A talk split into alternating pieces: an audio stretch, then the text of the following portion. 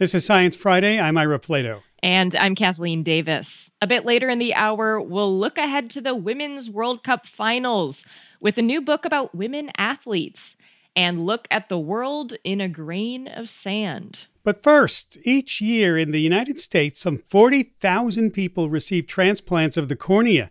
That's the clear front part of the eye that light goes through first. Other people receive artificial corneas to help restore clear vision. But if an eye has been damaged by, let's say, a chemical burn or another severe eye injury, those treatments may not be options. But now, an early phase one clinical trial is reporting positive results using a stem cell technique to grow cells from a patient's healthy eye that can then be placed back into the damaged one.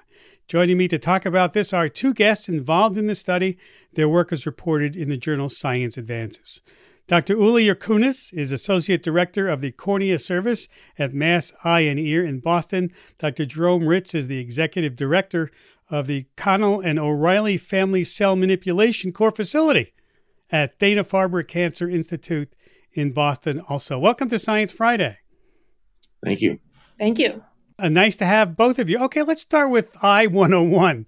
Dr. Jurkunas, uh, let's talk about what the cornea is first, okay? So, the cornea is the clear dome that is the front layer of the eye. And uh, the reason it is clear is because there are stem cells that uh, reside in the periphery of the cornea. And these corneal stem cells prevent the white part of the eye or conjunctiva from growing onto the cornea and maintain the corneal clarity. Is this just a specialized form of skin? What, what is it made out of? So they are actually adult-like stem cells. Believe it or not, um, our bodies have stem cells even though we are adults, and they are the source of corneal epithelium or surface of the cornea.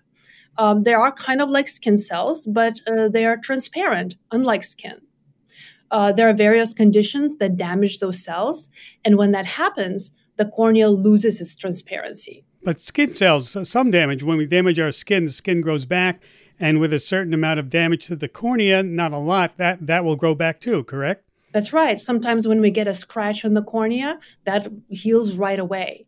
However, if we really deplete those stem cells from severe injuries or infections, then those cells do not grow back. Mm. Now, I mentioned cornea transplants, and they often are successful for many patients. Why can some people not get them?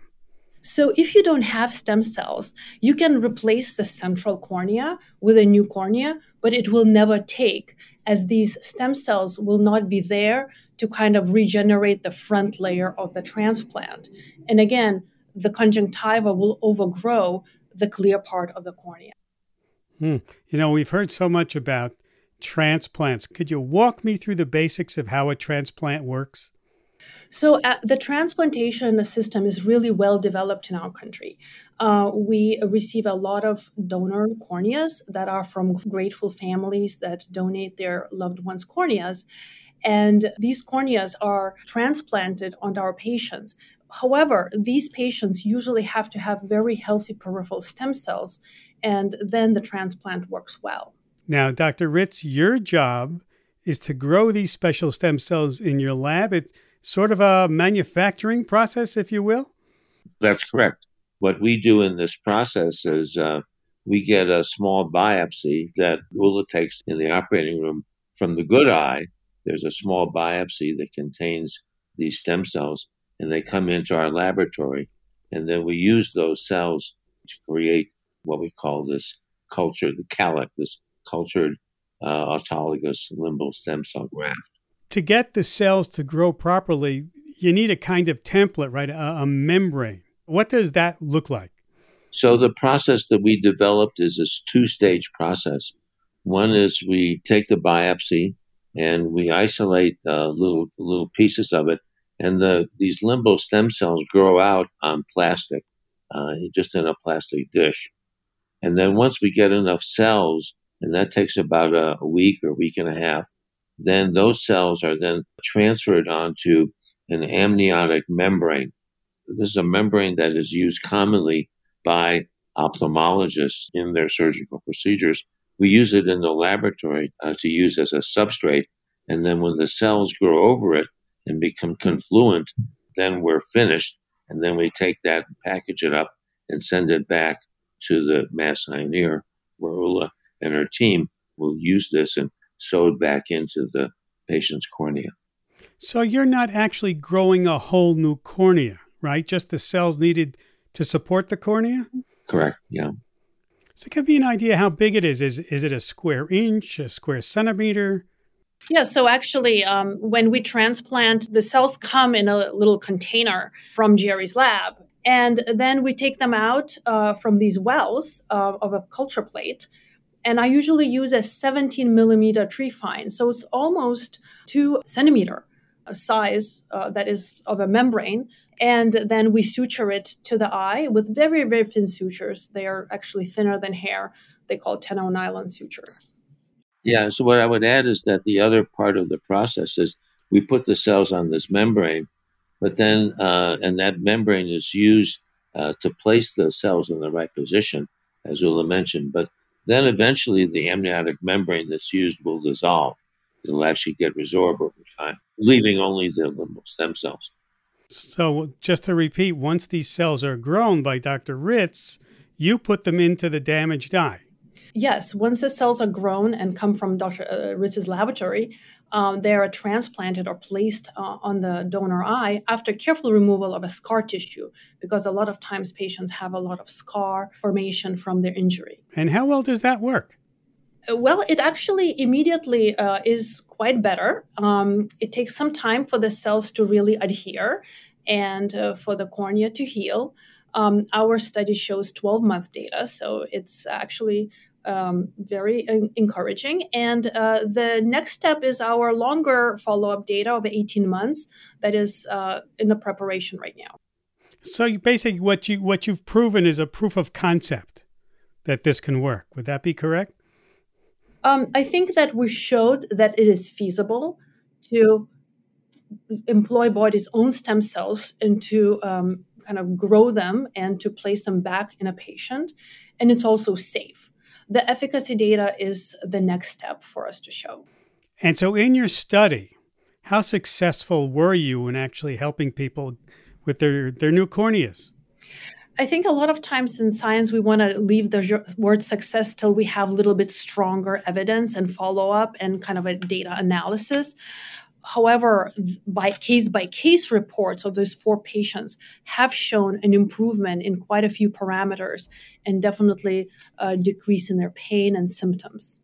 Mm-hmm. And does the cornea heal over these cells itself, or do you need to use it as a substrate for a regular corneal transplant?